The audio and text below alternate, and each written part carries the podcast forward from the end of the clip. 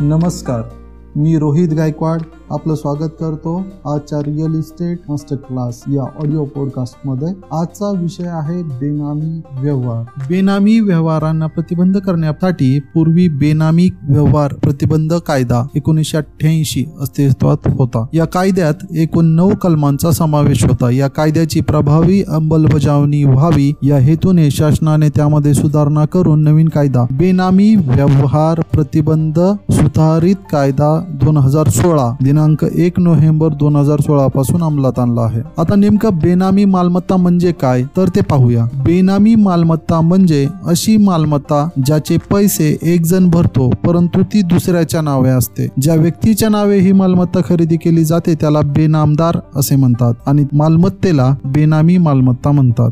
ज्या व्यक्तीने ती मालमत्ता विकत घेण्यासाठी पैसे खर्च केलेले असतात तो खरा या मालमत्तेचा मालक असतो. पण ज्याच्या नावाने संपत्ती असते तो नामधारी मालक असतो. जो खरा मालक असतो तोच अशा संपत्तीचा वापर करत असतो अथवा त्या मालमत्तेवर मिळणारे भाडे स्वतःकडे ठेवत असतो.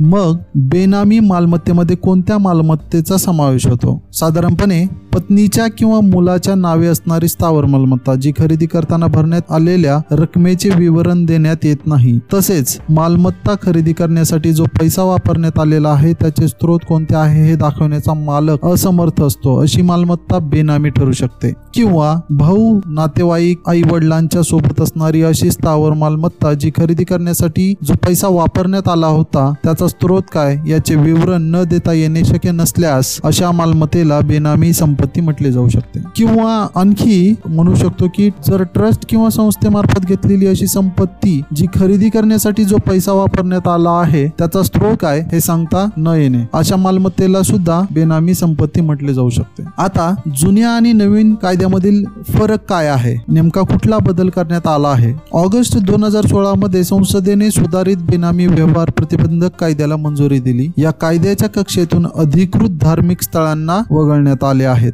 जुन्या कायद्यामध्ये बेनामी व्यवहार करणाऱ्या व्यक्तीस तीन वर्षाची शिक्षेची तरतूद होती तर आता ती वाढवून सात वर्ष करण्यात आली आहे. तसेच या कायद्याचे उल्लंघन केले म्हणून मालमत्तेच्या एक चतुर्थांश वन फोर्थ किमती इतका दंड आकारण्याची तरतूद करण्यात आली आहे. ज्यांनी आतापर्यंत आपल्या संपत्तीची घोषणा केलेली नाही केंद्र किंवा राज्य सरकारकडे कर बुडवलेले आहेत आणि त्यांच्या उत्पन्नापेक्षा अधिक संपत्ती त्यांच्याकडे आहे अशा लोकांसाठी हा कायदा कर्दनकाळ ठरू शकेल. बेनामी मालमत्ता विना भरपाई थेट जप्त करण्याची कठोर तरतूद या कायद्यात आहे. बेनामी व्यवहार संदर्भातील विवादांच्या तोडग्यासाठी किंवा दाद मागण्यासाठी अपील यंत्रणेची तरतूद या कायद्यात आहे. मनी लॉन्ड्रिंग प्रतिबंध कायदा दोन हजार दोनच्या कलम सहा एक मध्ये याबद्दल उल्लेख करण्यात आलेला आहे. तर या कायद्याच्या अंमलबजावणीसाठी प्राप्तिकर विभागातील सह किंवा अतिरिक्त आयुक्त सहाय्यक किंवा उपायुक्त किंवा कर वसुली अधिकारी या दर्जाच्या अधिकाऱ्यांकडे जबाबदारी देण्यात आली आहे. बेनामी संपत्ती आढळल्यास ती नुकसान भरपाई न देता जप्त करण्याचा अधिकार सरकारला देण्यात आला आहे. चर्च